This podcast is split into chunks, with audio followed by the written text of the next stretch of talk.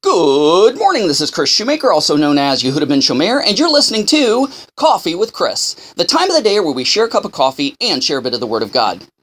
You know, I bet the majority of us just kind of go throughout our day. Um, you know, we have a routine, we're used to the way things go, and we just trudge along without even thinking twice about anything, almost going on automatic pilot. And when something comes into our path that's out of the ordinary or that's unusual. We just simply use our own human logic, reasoning, and understanding to deal with it, and we move on and through and past that. Which there's nothing wrong with you using our brains, with using our human logic. God wants us to do that, but the failure comes when we don't add that human logic and reasoning with divine counsel. Because Proverbs tells us that we are not to lean on our own understanding, but in all our ways acknowledge Him consult him, acknowledge him, and he will make our path straight. Because our human logic and reasoning, though good it is, is finite and incomplete because we don't see the big picture. God does. He can uh, he can uncover and reveal hidden things that's going to uh, trip us up. And we can avoid those things if we seek him and counsel him first.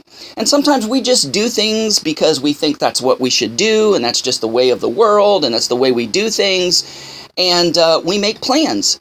But James tells us that we should get in the habit of saying, if it's the Lord's will, we'll do this, that, or the other. In other words, I have my plans, but if God says differently, then I'm going to concede my plans to his plans. I'm going to make my will his will. Now, we see in Joshua that the Joshua and the elders of Israel kind of got in a rut of a automatic routine way of doing things and seeing things and operating, and they failed to consult the Lord. Maybe they got cocky, maybe they got overconfident. Um, but we see that um, they were six Canaanite nations that were ready to go against Israel. Gibeon was one of those nations that would have made seven, but they said, you know what, we we don't want to get wiped out you know we let's let's let's uh, make a pact with israel. But in order to do that they had to employ deceptive means because god told israel don't make a covenant with any of the canaanite nations. You were to wipe them out completely.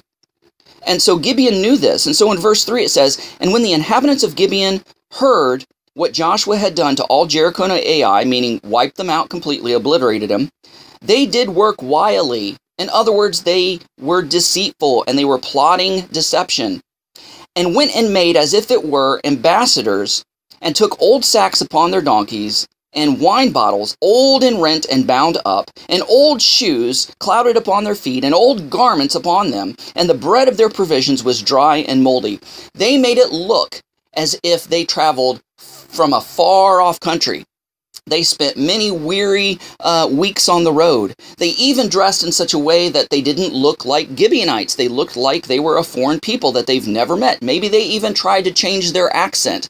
You know, like somebody from the United States trying to talk like an Australian. They maybe, you know, flubbed up the accent so people wouldn't know they're from Gibeon. We don't know, but they employed deceptive means. And even though this was fishy, and Joshua and the elders is like, well, how do we know? They just showed the surface evidence of the old garments and the old wine bottles and sandals and the moldy bread to prove their point. Which that's kind of like in uh, a crime scene where something appears to be a suicide when in actuality it's a homicide. It's just the killer made it look like a suicide, and the investigation goes no further. But if they would go deeper and investigate the forensic evidence, they would realize, hey, this is actually a homicide and not a suicide. If Israel would have uh, went deeper and investigated thoroughly and consulted the Lord, which would be like consulting forensic evidence, so to speak, in our analogy, they would have discovered that these Gibeonites were being deceptive. They were just trying to save their own skins. Now, the problem was is that they did make a pact. They didn't consult the Lord, and and they were entrapped by this this oath in this treaty they made with Gibeon, even though it was done by deception.